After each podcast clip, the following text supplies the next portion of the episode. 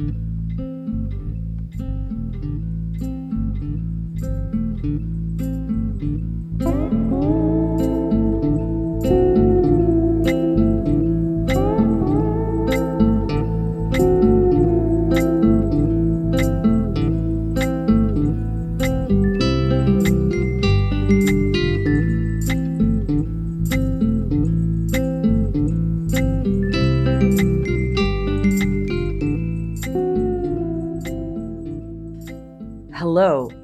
welcome back to the Agora, the podcast about Greece brought to you by Macropolis.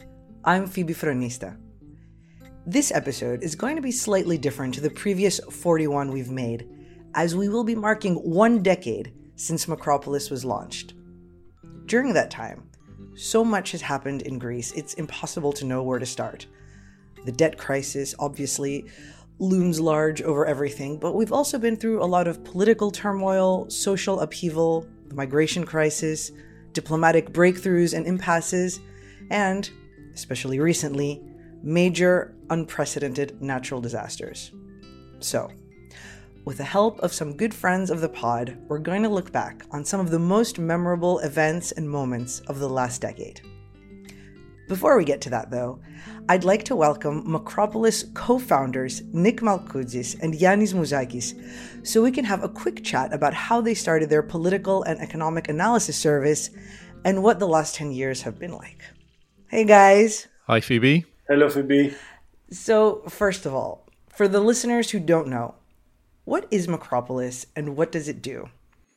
Well, uh, Macropolis is, as you mentioned, a political and economic analysis service. What we do is cover what's going on in Greece and try to put it into context and to explain it to our subscribers. Along with that, we provide macroeconomic data covering the full range of what's going on in the group. Greek economy. And the idea, Phoebe, is really to provide a service to people who are following Greece for professional reasons. But of course, we don't only do that. And as our podcast listeners will know, we we try to broaden things out, uh, and through our blog section, the which is also called the Agora, like the podcast, to um, provide access to uh, discussion, to analysis, to commentary on events in Greece, be they politics, economy, social uh, developments, whatever's going on.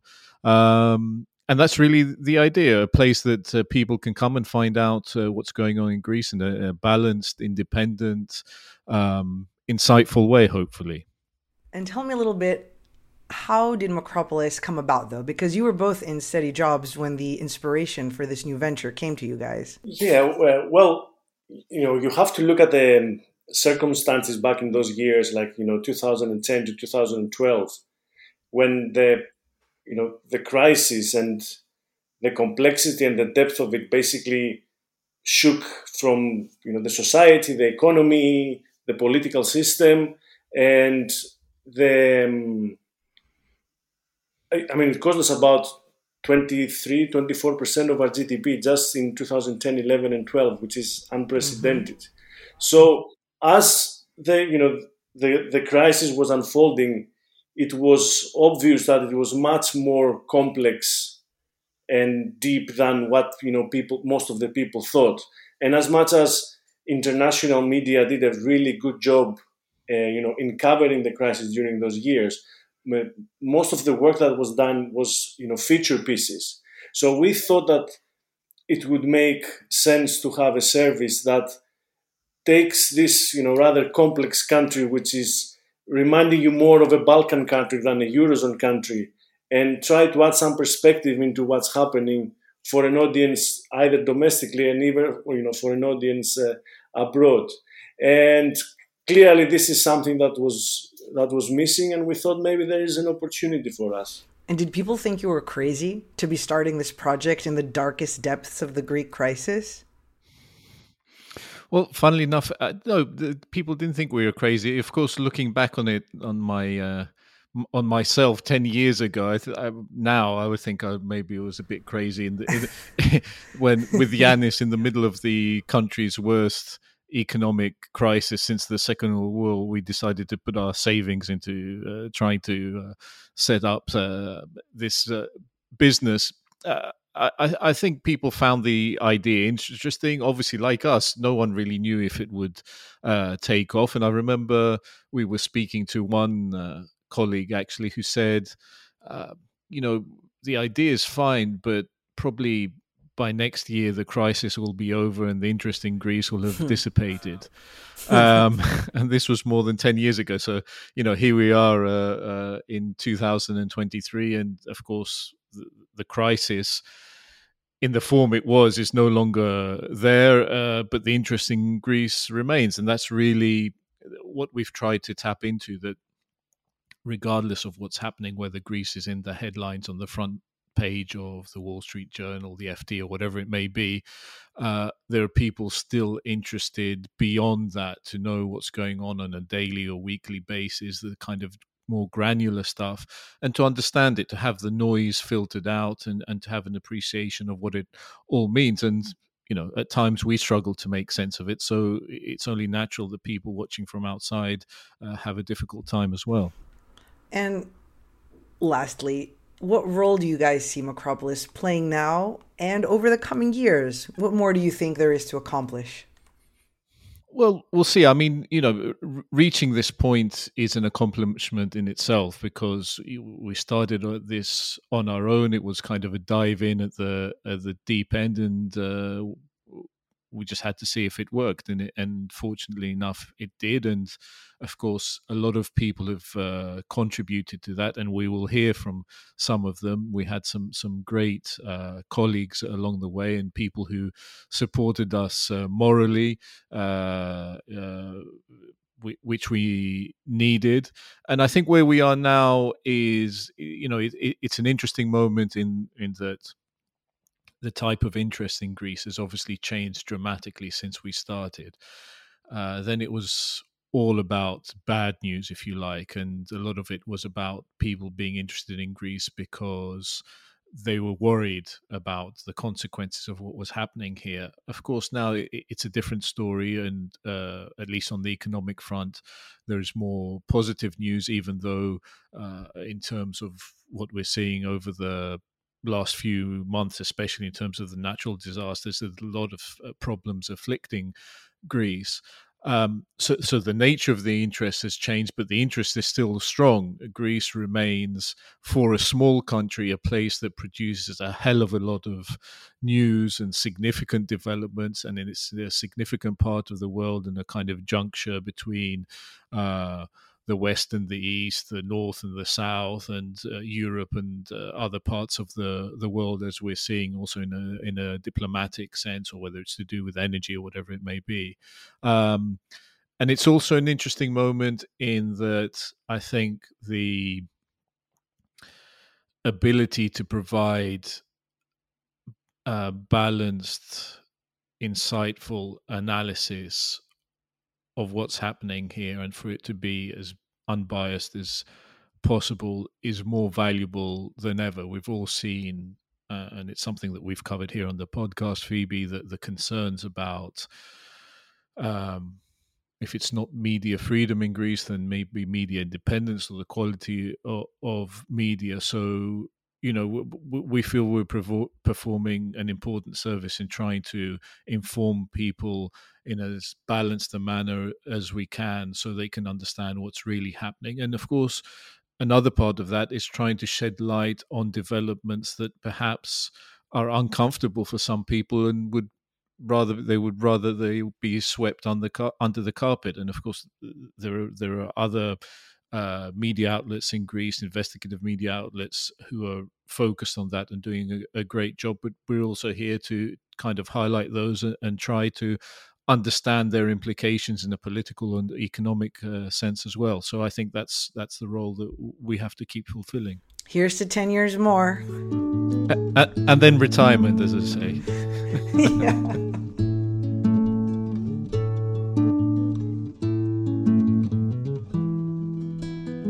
Okay, I think now is a good time to start hearing from our contributors. We asked 10 people who have either been directly associated with Macropolis or who we consider close friends to talk about a moment or event in Greece from the past 10 years that has stayed with them. we have a fantastic and varied selection of memories to hear. So sit back and take it all in as we revisit what has been a remarkable period for Greece as a country and for us personally. We'll start with our foreign policy analyst, Alexandra Voudouri, someone who has been involved with Macropolis for many years. Well, um, hello to all Macropolis friends and, of course, my beloved colleagues. Um, introductions first. I'm Alexandra Voudouri, currently Greek Daily's Kathimerini Brussels correspondent and proud member of the Macropolis fantastic team for almost eight years now. Um, I still remember the day when Nick and I agree, agreed to work together again. And honestly, this joint journey with the team has been my favorite in my almost 20 years career in journalism. But I was not asked to talk about our personal moments, but rather Greece's in the last 10 years, which definitely consist of a special chapter of extraordinary, unprecedented events in its modern history. And if I had to choose one moment of these due to my personal interest and job affiliation as a diplomatic affairs editor for many years, that would definitely be the signing of the Prespa agreement in June 2018 between Greece and now, as it is called, North Macedonia, which marked the end of one of the longest, uh, I would say, diplomatic uh, disputes in Europe. I had been covering the issue for many years and uh, still remember the frustration of my colleagues from North Macedonia and the bitterness they felt in 2008 when Greece blocked then uh, their way to NATO in the relevant summit in Romania due to the name dispute.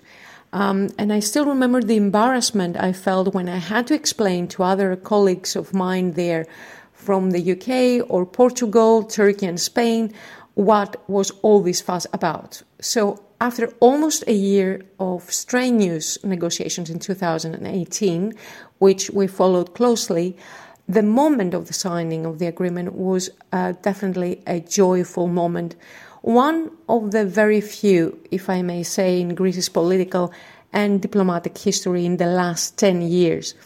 Um, it has been a courageous moment for both governments and their leaders that came, of course, with a heavy political price for both Zoran Zaev and Alexis Tsipras. However, it has created a momentum for both Greece and its role in the Balkans, but certainly for the European perspectives of the whole region even though the momentum uh, was clearly lost after some time when other member states, nam- namely France and Bulgaria, blocked the way for the Western Balkans and North Macedonia, respectively, the signing of the agreement is already written with golden letters in the history of the EU and, of course, of both countries. Now, I remembered the agreement recently due to the ongoing spat between Greece and Albania for a minor issue this time, which, however, I'm afraid and concerned that will stigmatize Athens again as an obstacle of one of, of one Balkan country's European hopes. And I certainly uh, wish that these personal concerns will not be verified. That was Alexandra Voudouri, a foreign policy analyst for Macropolis and Brussels correspondent for Kathimerini newspaper, with her memorable moment of the last 10 years. Our second contribution comes from Macropolis features editor Georgia Nakou, another long-time associate. Let's hear from Georgia. Hello, my name is Georgia Nakou, and I've been features editor at Macropolis since 2018 and a friend and occasional collaborator of the site for slightly longer. My chosen moment from what we might call the Macropolis decade is about to mark its own five year anniversary as I record this. It dates to the Thessaloniki International Fair in September of 2018. The moment is a visual. This is, I admit, perhaps not the best suited format for a podcast, but if you bear with me, I will attempt to paint a picture for you. First of all, I would like to give credit to the photographer Aris Messinis, who captured the image on behalf of the AFP. What does the picture show? The setting is a main street that has been obviously closed to traffic. In the foreground, to the left of the frame, is a male, probably in his 40s. The man is shouting in the direction of the viewer and walking away, whilst gesturing to his genitals in a manner familiar to anyone who has witnessed a heated argument between Greek males. The message is clear. I think I've made my point, and this here is how little regard I have for your rebuttal. Those of you who have seen the photo will know the pun is intentional. The man is clad in a t shirt, flip flops, and cargo shorts.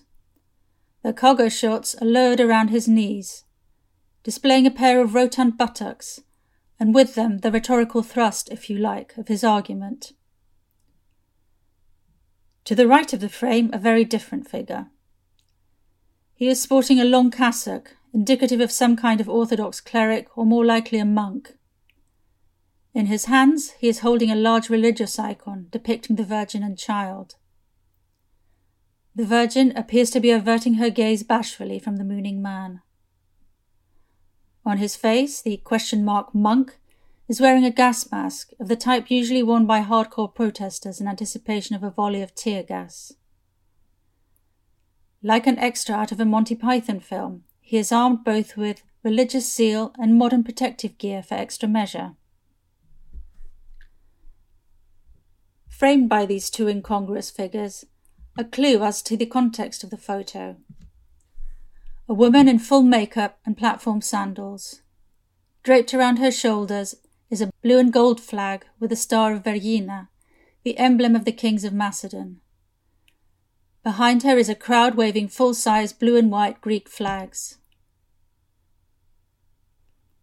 The moment in the photo is around three months after the signing in June 2018 of the Prespes Agreement between Greece and the country now formally known as the Republic of North Macedonia, which ended a decades long diplomatic dispute over the use of the, the name Macedonia. The protesters have gathered to voice their disapproval calling for the overthrow of the government, whom they call traitors for supposedly selling out a national cause. This was the last time Alexis Tsipras would address the Thessaloniki International Fair as Prime Minister, as the Syriza ANEL coalition which he led was displaced by the New Democracy administration headed by Kyriakos Mitsotakis in the elections of the following summer. But I think the significance of the tableau captured in this photo goes beyond the specifics of the anti-Prespes protests. Messinis' photo captures some of the deepest and darkest forces in Greek politics and society. Forces that were fanned by the financial crisis and Prespes, but like stubborn embers in a seemingly extinguished wildfire, they keep reigniting and threatening to engulf, engulf civil rights and values that have been years in the making. I am often prompted to go back to this image, captured in the heat of the moment, yet so multi layered and dense in cultural symbolism, because it remains so topical. The macho exhibitionist may not be as obviously threatening as the one wearing the meander armband or carrying a torch in a Hellenic pastiche of the Nuremberg rallies. But his fellow travellers can be found on the football terraces, waiting to be given the nod to raise hell when the club owner is displeased. His spiritual brethren were last seen mere days ago, rounding up migrants near the Evros border, in vigilante squads purporting to be arresting invading arsonists. The rioting monk was at the anti COVID vaccination protests, or in any event, someone who looked very much like him. He will almost certainly be there at the inevitable marches against the new ID cards on the grounds that they contain the mark of the Antichrist and monitoring chips. Despite the much advertised defeat of the neo Nazis of Golden Dawn at the ballot box and in court, we recently saw their former spokesman, Ilias Kasidiaris, gaining 4.7% of the vote in June's national elections through a proxy party called Spartiates. The ultra-nationalist Greek solution increased their standing to 12 MPs. And a new party, religious fundamentalist Niki, came seemingly out of nowhere to take 3.7% and 10 seats. That is a total of 13% of the vote for niche parties with a laser focused ultra conservative agenda, representing a sought after reservoir of voters which have, on occasion, found a home in more mainstream parties, which in turn continue to court them. Their politicians have been welcomed into parties which profess to be modernising. Makis Voridis, Adonis Georgiadis and Thanos Plevris, former colleagues of Greek Solutions Kyriakos Velopoulos in the Laos party, were given key cabinet posts by Kyriakos Mitsotakis, now legitimised as converts to Nea Dimokratia. In fact, no party in recent memory has found a way to govern without them, either within the tent or in some kind of partnership. Syriza too found it necessary to go into coalition with ANEL, a now defunct ultranationalist party, in order to make up the numbers. You may think these parties are too small, too niche, too heterogeneous, and too prone to implosion to make a difference, but you would be wrong. With the ID card issue, they have already demonstrated that they can shape the agenda. Already, they have cornered Nea Dimokratia ministers into making statements such as that by former Citizens Protection Minister Notis Mitarakis, that the new ID cards are not an insult to the Orthodox faith, one of several gaffes that cost him his job. They have goaded the Prime Minister into offering the seemingly absurd assurance that IDs have neither chips nor cameras and microphones. Neither of these statements speak of a government in control. Other talking points to watch out for, courtesy of these parties now in Parliament, are in no particular order of priority the anti abortion cause, aka the rights of the unborn child, the call to ban so called homosexual propaganda in schools, and the introduction of chastity classes. The flip flop wearing Muna and the Monty Python monk are very much still with us. They are the extremist tail that can wag the would be reformist, centrist, business friendly dog with a reflexive twitch of a muscle. Now, I know this is not supposed to be a plug for Macropolis, but I just wanted to say that what I appreciate about the platform Nick and Yanis have built, and I hope its readers and subscribers appreciate it too, is that we have the scope to cover these subjects alongside the hard economic data and the policy reviews. Thank you. That was Macropolis features editor Georgia Nakou reminiscing in her own inimitable style about an image that has stuck with her. And now let's hear from Omaira Gill, who was a member of the Macropolis team for several years. My name is Omaira Gill, and I am a former journalist for Macropolis. The moment in Greece's recent history that I have chosen to talk about is the murder of Shahzad Lukman. Shahzad Lukman was a 27 year old immigrant who possessed the paperwork to legally live and work in Greece. In the early hours of 17th of January 2013, he was fatally stabbed as he prepared to leave for his job at a local fruit and vegetable market. The culprits were two supporters of the neo Nazi party Golden Dawn. I've chosen to talk about Shahzad's murder because for visible minorities like myself, this incident was a turning point in our lives in Greece. It was one of many that had begun to occur after Golden Dawn, emboldened by their rise to power the previous year, began to act on their hatred and racism. Attacks like these rarely made the news, but Shahzad's did. His murder crystallized the fact that none of us were safe, and that not all the votes that Golden Dawn received were protest votes, there was a core body of Golden Dawn supporters who not only believed the party's toxic ideology, but were willing to act on it. When not even the murder of Shahzad forced the hand of authorities to act against Golden Dawn, I began to despair. Where did people like me, immigrants in Greece, stand in the makeup of the country if our murders were not enough to provoke action? There was also hope. Shahzad's death immediately sparked a wave of enormous protest against Golden Dawn. They were a reminder that Greek society was willing to push back against this poison, and action did eventually follow, but it took the loss of another life, this time a Greek one. A lot has changed in the intervening years. Golden Dawn's key players were jailed, and the party was banned from parliament. A decade on, their ideas still persist, and it would be foolish to forget their murderous legacy lest history repeats itself. Greece, its history, and all members of its society deserve better. That was Omaira Gill looking at one of the many painful memories that the last 10 years have given us. Now, let's move on to Jens Bastian, a regular contributor to the Macropolis blog section, also called the Agora, like the podcast. And he's been contributing there right from the start. In fact, Jens still blogs there with Bob Traa. Together, they publish regular pieces that try to get beneath the surface of the Greek economy. You can check these articles out on our website, www.macropolis.gr. Let's hear what stands out for Jens from the last 10 years. Hello, together.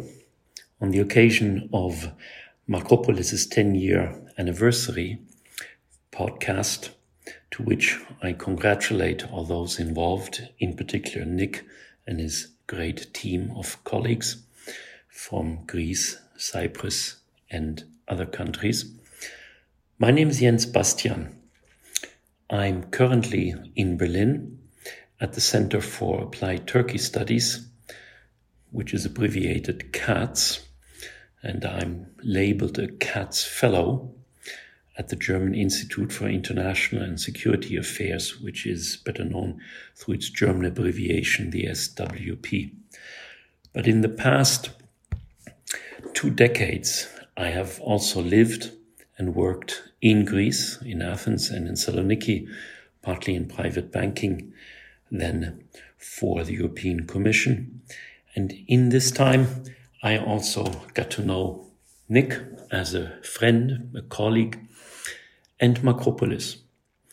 What I would like to talk about is the experience of a German citizen in Greece at the onset of what came to be known as the Greek crisis, although in reality it extended way beyond Greece in 2010 and the years that followed, including Portugal, including Ireland, Cyprus, Italy, and what it meant to me as a German citizen, being married to a Greek citizen, to experience how from one day to the other, finger pointing started between both countries, very much led by various politicians, the recriminations that emerged, the manner in which, in particular in Germany, politicians and the media started to finger point at Greece and lecture and demand, for example, outrageous demands from Greece to, I remember, selling islands in order to pay back debt or leveraging the Acropolis in order to reduce accumulated public debt. This, for me as a citizen from Germany living in Greece, was a provocation. I experienced it as something that personally affected me and where I felt I cannot let this go by without reacting. I felt as a German citizen, the country that I had chosen to live, the person with whom I had chosen to establish a family and a new home in my adopted country, that this was intolerable to accept that Germany would, in particular, with its historical legacies in Greece, would again criticize and in many ways also demonize Greece. I got involved. I started to give interviews, to write articles, and to meet Greeks like Nick and others who were just as shocked and who also tried not only to understand what was emerging, but also identify possible solutions. Another colleague that I remember back then, George Tzogopoulos, was very much one who equally was able to bridge Germany and Greece. In many ways, to be seen in Greece as somebody that could explain what is happening in Germany and why it is happening. And when I would travel to Germany to be asked why eh, are certain developments emerging in Greece and what are possible solutions.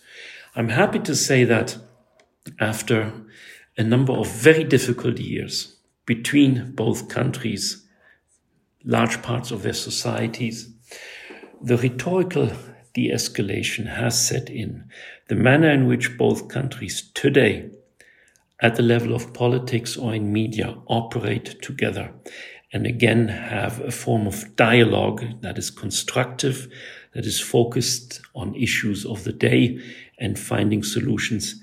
I'm relieved to experience that.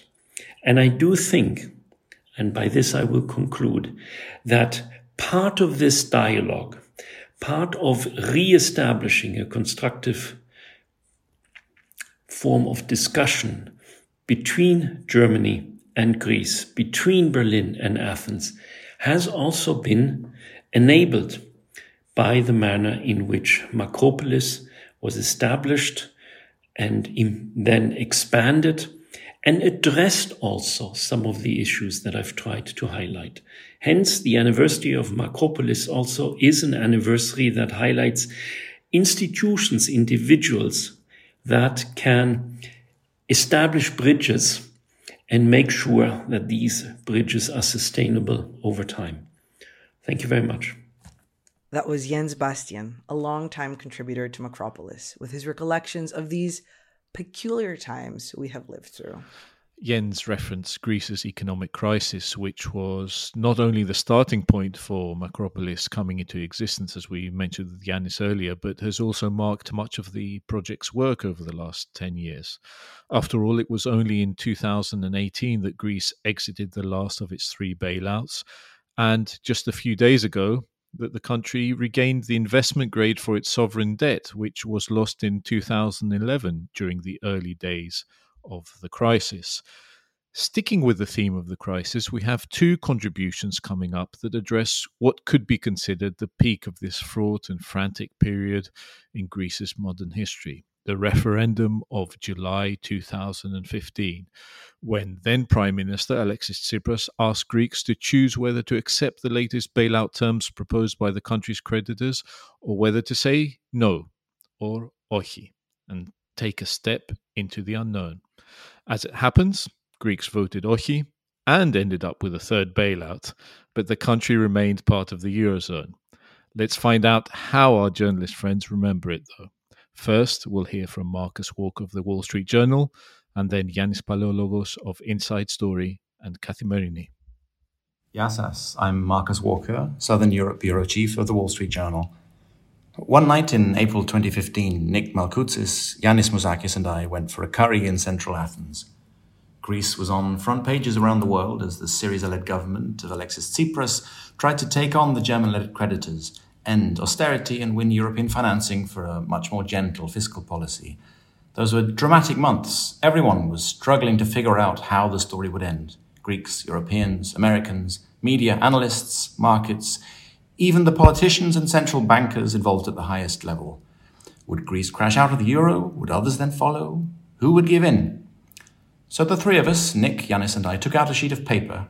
Yanis started sketching a decision tree we debated the, poss- the possible pathways that followed from two branches, representing a deal, meaning Tsipras gave in and accepted a new bailout program with austerity measures attached, or no deal. Each branch then split into various smaller branches, mapping out sub scenarios such as Syriza splitting, or ANEL, the junior coalition partner, jumping ship, or the ECB helping or refusing to help finance Greek banks in the absence of a deal. The three of us thought as hard as we could about each branch of our tree, taking all of our combined knowledge of the people involved, their goals and fears and constraints. What's remarkable looking at that sheet of paper now is how many of the branches ended in capital controls, a referendum, new elections, and how even our no deal branch ended up circling back to the deal branch, but only after capital controls and a possible referendum or elections. And that, of course, is how it happened in reality. First, no deal, then capital controls, a referendum, a deal, and new elections that gave Tsipras more control of Syriza after a split. In our debate over Curry, we had concluded that Tsipras was prepared to do the U turn, the Kolotuba, but that his main problem was how to bring his party along with him. We identified that central problem for him. And that Tsipras would probably be unable to bite the bullet until after time ran out. Thinking back to that night of analysis over Curry reminds me of the massive uncertainty that gripped the Eurozone in the spring of 2015, but of the enormous value of thinking hard and clearly with my friends Nick and Yanis, who always kept level heads when others were losing their heads. I'm Yanis Palaiologos. I'm a journalist with Inside Story and Kathimerini and a correspondent for the Wall Street Journal in Athens.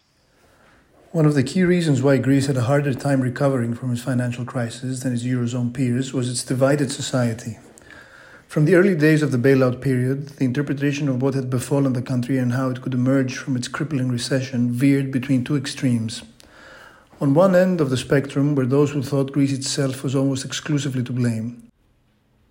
Corrupt and unwilling to reform, its population was hooked on government handouts and tax evasion. What was required, therefore, was full submission to the terms of the bailouts. Its medicine was bitter, but it was the only way out of the morass. At the other end were those who argued that the people were blameless, that Greece was the victim of an international conspiracy whose members and aims varied depending on the version of populism espoused, but which was served in every case by the compromised local political class. What was required was new leadership willing to stand up to Greece's creditors and to seek economic and financial support outside Europe, even from countries hostile to the West. The government formed by Alexis Tsipras in January 2015 was composed of the main exponents of the left and right wing version of self victimizing populism his own Syriza party and the independent Greeks. Its determination to break with the austerity first logic of the bailouts it a great deal of public support in its early days. But as negotiations with Greece's creditors faltered in the spring of that year, as debt payment deadlines loomed and the fear of Grexit surged back with a vengeance, the long simmering conflict in society burst to the surface. Citizens terrified of a rupture with the Europeans started taking to the streets under the banner of Menoume Evropi. Leftist supporters of the government organized counter demonstrations with revanchist slogans harking back to the country's bloody civil war. Government ministers fanned the flames of division, accusing critics of being a fifth column seeking to terrorize the Greek people into an extension of the bailout regime. Tensions peaked when Tsipras called his ill considered, ill fated referendum. In those nine days of the campaign, the whole country was divided up in the opposing camps of Ne and Ochi. Tempers frayed, arguments flared, friends became estranged. After the triumph of Ochi, with the country on the brink of a chaotic default and a return to the drachma, Tsipras returned to the negotiating table. Eight days after the referendum, he signed a humiliating new bailout agreement with further austerity and new terms restricting Greece's economic sovereignty. Greeks didn't rejoice, but through gritted teeth, most admitted it was a necessary evil. Tsipras was re elected two months later, this time as a proponent of the new mnemonio. The passions he had done so much to foment petered out. Greece would remain in the Eurozone and the Western Alliance. After flirting persistently once more in its history with disaster, it had let common sense prevail at the last possible minute. That was Yanis Palaiologos reminiscing about the 2015 referendum. And right before him, we heard from Marcus Walker describing the political machinations that preceded the vote and how he, Nick, and our own Yanis Mouzakis figured it all out over an Indian meal. Now, Phoebe, I think it could go down as the most expensive meal in history, given that the cost attached to the fraught period Marcus describes came to tens of billions of euros. A- actually, you know what a curry! Yeah, yeah. I, I, would like to say it was worth it, but um, you know, Greek Indian food.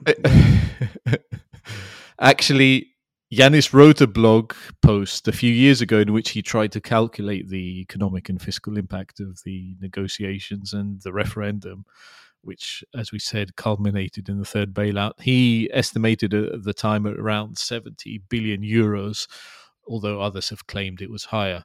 Um, if you're into that kind of thing, it's worth revisiting what Yanis wrote. And if you want to remember how mad and futile those days were, have a meal first, though. Uh, it might put you off your food. we'll stick with the crisis theme for a little bit longer, as our next guest has sent us something that is related. She's the economist Megan Greene, and here's what stood out for her about Greece, a country she's developed a bond with over the last decade. Hi, I'm Megan Greene. I'm an external member of the Monetary Policy Committee at the Bank of England. Uh, and it's a real honor to be asked to contribute um, and to contribute particularly to Macropolis, um, which has produced so much good research and analysis through the years. Um, I was asked to choose a moment over the past 10 years, that's made a particular impression on me with respect to Greece. And there are so many to choose from, in part because even though the crisis is quote unquote over, I continue to return to Greece and particularly Athens regularly. Uh, but one moment that really strikes me for this exercise um, is a time that I went with a friend to um, a bookstore cafe in Athens. Uh, and the friend had brought me there because his friend had opened it. And we sat down and, and ordered a coffee, and the waitress walked straight out the door um, into the street. And I, not speaking Greek, I was pretty confused about what was going on. So I asked my friend, and he said, Well, this bookstore cafe owner couldn't get the permits to actually make cafe, uh, sorry, to make coffee um, in this cafe. In fact, they had a full menu, but they couldn't actually put together any of the dishes there. So they had struck up a deal with the bar across the street in order to provide coffee and food to their patrons. Um, later on in this uh, meeting, someone tried to buy a book. Uh, and it was the evening, it was very late in the evening, and there was a big fight. And uh, the woman left the book on the counter and walked out. And I asked what had happened. And I guess the bookstore cafe had also failed to get a permit to sell books at that particular time in the evening. Now, without the ability to dig through Greek law myself, I had to rely um, on my friend for this encounter. But you know, it it struck me that I was sitting in a bookstore cafe that could neither sell books nor make coffee, and and that struck me as emblematic of the problem in Greece that brought it into crisis. Um, now, Greece has subsequently gone through significant changes, um, you know, an actual economic depression. Um, and I think some of these things have really improved over the, the past 10 years. Um, but I worry that not enough has improved. So, by way of example of something that has improved, a lot of bureaucracy in Greece has been digitalized. That was partly thanks to the pandemic. Um, you know, Greece did come show up as a an outlier on the positive side during the first lockdowns of COVID um, for its success in in bending the curve, so to speak. Um, but I do worry that Greece is still very much a country in which you can get anything done or nothing done, depending in part on who you are and what your resources are and who you've managed to charm to some degree. Um, and institutional weakness is certainly a concern, in particular the judiciary, which I think may continue to keep uh, international investors wary. I'll point to the Georgiou case, uh, which is still ongoing. Uh, it's a real stain on Greece's record. Um, I'd also point to the current account balance in Greece, which has never actually reached surplus, despite the massive economic depression Greece has gone through. That just suggests that suggests there continue to be structural rigidities in the Greek economy um, that need to be dealt with. So I think Greece is in this wonderful period where, thanks to a debt restructuring, it doesn't really have to be tested in the markets. It's just been given investment grade. Uh, but but that ends, you know, after roughly 2032, when Greece will have to go into the markets. I think investors might dig a little bit, um, look at some of the structural issues, the institutional weakness, and I and I worry Greece isn't fully out of the woods, even if it's been given this reprieve. So a lot has changed, but I think a lot of work is left to be done. And, and I hope that Greece actually goes ahead and does do that work while it, while it has the space to. The problem with human nature is that if no one's breathing down your neck, uh, you tend not to take your medicine. You tend not to do the hard work. So uh, I would urge uh, this government and, and future ones uh, to try to reduce some of the structural rigidities like those that kept this cafe bookshop from being able to really operate. That was economist Megan Greene, who was appointed to the Bank of England Monetary Policy Committee this summer. So, Phoebe, we've heard from seven of our 10 guests so far, three more to go. My maths is still top notch. Up next is another beloved friend of Macropolis and an excellent reporter, Joanna Kakissis, Joanna is currently the correspondent and bureau chief for National Public Radio in Ukraine. We are very grateful to her for taking the time to record this message for us in such a difficult environment. Here's what Joanna chose as her moment of the last 10 years. Yes, us. I am Joanna Kakissis, an international correspondent for NPR, the U.S. Public Radio Network. I am now in Ukraine, but I used to be based in Athens, and I'm a big fan of Macropolis and Nick Malkoutzis in particular. Hi, Nick. Um, I'm picking the month of September 2015 for my memorable moment in Greece. It was a time when a photograph about tragedy in the Aegean Sea prompted not mass indifference or racist tropes but a genuine outpouring of humanity from the world. On September 2nd, 2015, the body of a two year old Syrian boy, Aylan Kurdi, washed up on a Turkish shore. A photographer captured the image. There was this little boy in blue pants and a red shirt. His shoes were still on. He was lying on the sand as if he was asleep. Aylan had drowned as he and his family tried to cross the Aegean to Greece. The image went viral, and suddenly everyone seemed to care about refugees in the Mediterranean Sea and around the Aegean Sea in particular. The world finally seemed to realize that there are tragic consequences to the way we police borders. For one month, the world saw refugees as people, not as numbers or as invaders or as political pawns. I chose this moment because even before September 2015, Greeks on the Aegean Islands had already come to this realization.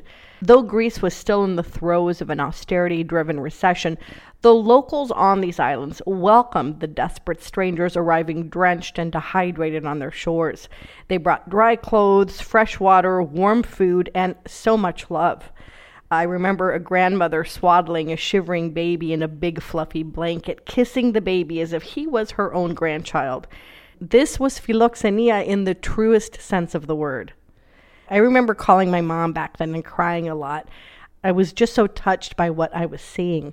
And in September 2015, when the rest of the world finally noticed, I thought maybe we've learned something here.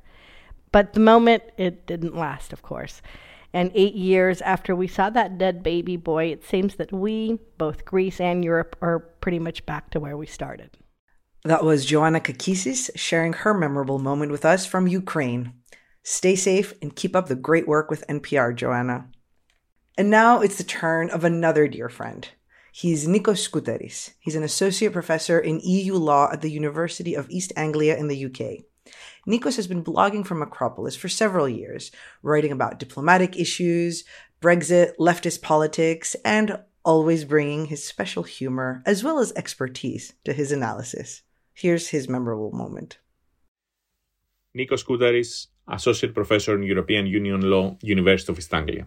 The moment that I have chosen is the signing of the Prespes Agreement. The reason is the following. I was born 1980, six years after the Turkish invasion in Cyprus, and I grew up in the 90s when the nationalist fervor, because of the name dispute with the then former Yugoslav Republic of Macedonia, was at its peak. So I belong to this generation of Greek people that were raised with this idea of the national issues, that Greece faces some existential challenges, like the Cyprus issue, like the name dispute with Macedonia, and that those challenges are almost impossible to solve, not least because the international community does not treat us fairly. The signing of the Prespes Agreement challenges this stereotypical understanding of our national issues. Why is that? Because it's one of the very few cases where our leadership managed to deliver a solution to, um, to a national issue in accordance with our national strategy. What was that? According to the official position of Greece, Greece wanted former Yugoslav Republic of Macedonia to adopt a new name, a compound name with a geographical qualifier. And this is exactly what the Prespes Agreement delivered. It delivered a new name for a neighbor country that is now called North Macedonia. So it's one of the very few examples where we saw that if somebody, if our leadership perseveres and doesn't give in to the nationalist sirens, they can actually solve one of those problems. This comes in stark contrast with our experience in Cyprus. What is the national strategy there? We want to solve the, the, the Cyprus issue in accordance with the bizonal, bicommunal federation. We came very close to that in the negotiations in Crans-Montana in 2017.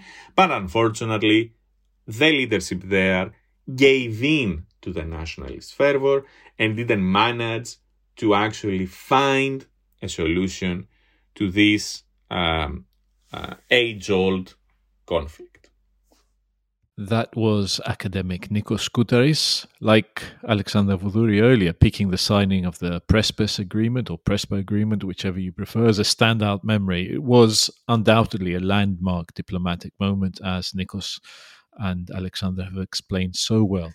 And that brings us to our last contributor on this anniversary podcast. She is Mariangela Paone, an Italian freelance journalist and an author based in Spain. Mariangela has been visiting Greece regularly over the last 10 years, writing about the economic and the migration crises. And she's even published a book about the Greek crisis called Las Cuatro Estaciones de Atenas. Here's the memory she chose to share with us. I am Mariangela Paone, an Italian reporter living in Spain, now at El Diario. It's difficult to choose a moment in the last 10 years when Greece has become a second home for me since I decided to visit Athens in July 2012, mixing holidays and work. Those were the days when new measures were being defined to get another part of the money from the memorandum signed with the so called Troika. And one of the first Greek words I learned was enikazete, for rent. Somehow, the whole country was, from that moment on, put up for rent or directly for sale. And there, in those streets, in the sweltering heat of July, I met this man, Konstantinos Polychronopoulos, who, with a group of volunteers, went around the town with a big pot and a camp cooker and cooked every day in a different place to feed those who did not even have money for food. Two years earlier, he had lost his job in a multinational company and, tired of sending out resumes with no results, had locked himself in his house. Then, one day, he had gone out and seen two boys arguing over scraps of food and had tried to offer them sandwiches. They refused, and the same did another man. After an hour, hungry, he grabbed one of the sandwiches, and as he began to eat, an old man came up to him asking for another one. That's when the idea of a solidarity kitchen where there were no passports or nationalities was born. At the same time, when the neo Nazis of Golden Dawn were organizing food distributions or blood donations only for Greeks, as I saw them do months later when they allowed me into their headquarters. This was the first story I wrote for El País about Greece in that July of 2012, as it was a symbol of resistance and solidarity. From then on, I decided to tell the story of the Greek crisis by giving a name and a face to the numbers that filled the economic and political news of those months. And Kostas, I met again many times later on those same streets when, in the queue for food, there were dozens of refugees in that new but old crisis that Greece faced shortly afterwards. That was freelance journalist Mariangela Paone with her moving recollection of the social impact of the Greek crisis, a story that is often lost amid the dramatic political and economic developments. So there it is 10 contributors with 10 memories of the last 10 years to mark the lifespan of the Macropolis project. But before we go, let's share our own moments from the last 10 years. Yanis, you want to go first? Sure. Well, I think my memorable moment was building up gradually during the first half of 2015. And um, f- for me, the moment is when the referendum basically was uh, was announced and the days that followed. Primarily because at, at, I, am not aware that Tsipras had fully realized uh, what exactly you know was taking place that night with his announcement because the risk for the country just went through the roof. And you all remember the negotiations led to rather acrimonious Eurogroup, where Greece was offered, a, um, you know, a break, a holiday from the euro until it sorts itself out by the you know then German finance minister. But uh, interestingly enough, it was I think around March that year that um, with Marcus Walker over dinner, we were trying to plot how this you know hopeless negotiation tactic of Syriza could play out. Yeah, and, that's that's the moment that Marcus has uh, shared with us. Yeah, so uh, you know it was it was so obvious to an outside observer that at some point uh, you know Syriza and Tsipras would find themselves with the backs against the ropes and they would just have to either you know compromise fully or end up in a referendum.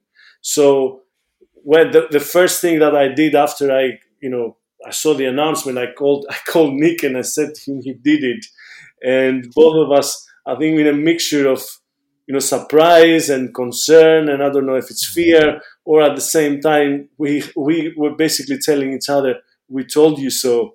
Mm, mm.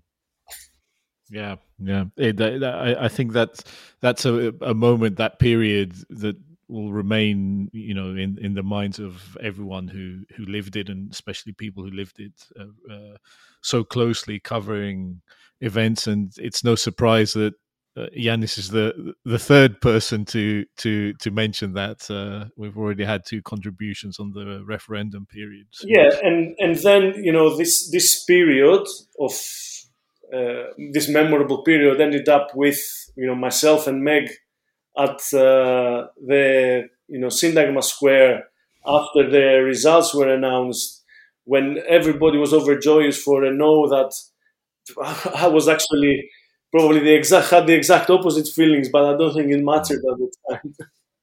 Yeah, yeah, it, it, yeah. That, that the whole year was just every day of that year was. Crazy. Yeah, we didn't get bored at all.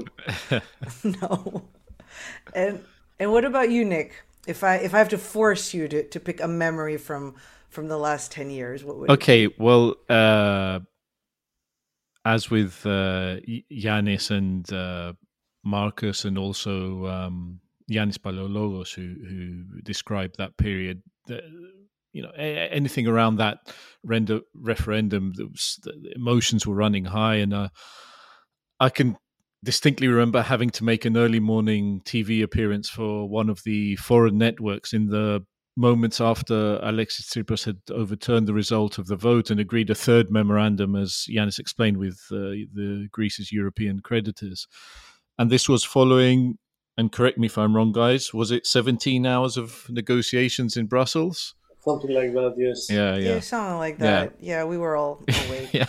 Well, I, I, remember standing on the balcony of a hotel on Syntagma Square. I can't remember NJV Plaza or whatever it was. Uh, I think yeah. it's Athens Plaza. That's where all the foreigners Yeah, yeah, went. yeah. So bleary-eyed. I hadn't slept at all that night, and all that period. I, I have to admit, I wasn't sleeping very well at all due to concern and work and so on.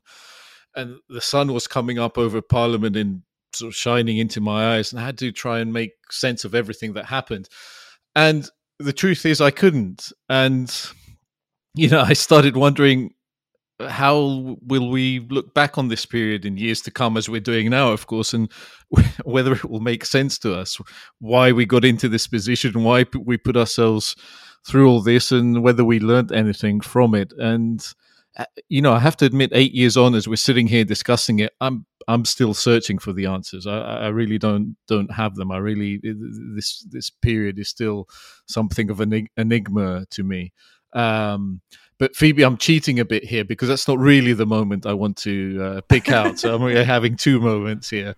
But you know, that's okay. Uh, I'll give you. I'll give okay, it you. thank you. Um, instead, I want to go back to August 2021, so not that far back. Uh, it was a time when, if you remember, massive wildfire ripped through the northern part of the island of Evia, going from. Oh yeah, it was that other time when the prime minister said, "Oh, climate change is here, and we really have to do something about yeah, it." Yeah, I remember. Right. Okay. Yeah. So, so the fire, for those who don't know, it, it basically went from one side of the island to the other, ending up in the sea. Uh, any efforts to contain it uh, proved uh, ineffectual. Let's say. Um, and I, at the time, I was on uh, Mount Pylio in Pylio at the time, and I could see the fire evolving uh, just across the way. The smoke was billowing out over the Aegean and coming towards us. Um, and you remember, Phoebe, it was incredibly hot during those days. One of the, yeah. the really strong uh, heat waves we've had over the last few years. And I remember getting into the car to go to the beach, and the temperature gauge on the dashboard was showing well over 50 degrees uh, Celsius because the, the, Hmm. the car had been in the, in the sun. So I got down to the beach, which was on the Aegean side of uh, P- Pilio. And I'm providing this detail because the sea on the Aegean side is much cooler than on the Pagasetic uh, Gulf side of Pilio for obvious reasons. Um, and now, you know, Phoebe, I'll admit that I'm a bit soft when it comes to cold water. Uh, I'm a bit of a wuss. I think I still bear the mental scars of being forced to swim in an unheated open air swimming pool in the UK as a school kid. Uh, still, You're not a real Brit. yeah, yeah, still, uh, still carry that uh, that burden. Um, so going for a swim in the Aegean is always a testing experience for me. Once I'm in, I'm okay, but you know, getting in, I can. It's a bit sort of a gingerly, uh, take it a bit gin- gingerly, you know, slowly. Um, and I'll ne- never forget that on this particular day, after we raced through the burning sand because it was really, really hot, reached the water, and as I advanced into the sea, I found that it wasn't cold at all. And in fact, I wouldn't even describe it as lukewarm. It was actually warm. I mean, I got in easily, so it was that warm. Um, and it just, I remember feeling really uncomfortable. It was disconcerting. It was spooky. I, I actually wanted to get out. I, it just felt really, really strange. Uh, and that's the point I began to feel really unsettled about our future. The forest was burning a few kilometers away. The heat in the sun was unbearable, and the normally cool Aegean water was like it was like someone had run a hot bath. And it struck me at that point that we're in for a really difficult time in Greece over the next few years, the next few decades. Our nature and wildfire are disappearing or being debased, and our economic model is based around tourism and industry that is at threat because conditions are set to become even more intolerable Even for worse. visitors. Yeah, at least Yeah. at least for some part of the year, right? So yeah, this summer was was was terrible. right. So The sea was boiling everywhere. yeah. So it it was a really sobering moment, and you know I, I won't forget it. And what I like to point out, and it base you know also on what you're saying there is that at that time the North Evia fire was the largest ever recorded in Greece, and here we are. Just two years later, that record was ex- eclipsed. Has been eclipsed by the wildfire in Evros in northeastern Greece, which destroyed much of the Dadia National Park and it was not only Greece's largest wildfire so far, but the largest on record in Europe using satellite imagery. Meanwhile, Pelio itself has been severely affected by the flooding caused by Storm Daniel at the beginning of September, as we heard in our first podcast of this fifth series. Infrastructure has been destroyed, people have been put out of business, homes have collapsed, and lives have been lost. And it sounds crazy to say it, but 2023 looks like a completely different world to even 2021 when things didn't look that encouraging. So uh, that, that's really the point I want to conclude on that the climate crisis is advancing faster than we could have im- imagined. And uh, I guess we can't ignore anymore that we're all in hot water now. And I guess it's it's bigger than any financial crisis. Uh, yeah. You know, we'll when we do the the twenty year podcast, we'll be like recording from underground caves and Yeah, it, it, yeah, you know the, the so it's going to be really quaint. 2015 is going to be super like you say, the, quaint. the, the crisis that dominated so much of our lives, the debt crisis or economic crisis, whatever you want to call it, will seem like a walk in the park eh, if the, the trend continues as, as it has done over the last few years in terms of the environment. And what about you, Phoebe? You were a street reporter for most of that decade, so you were right in the thick of it. What stands out for you as you look back on this period that we're discussing?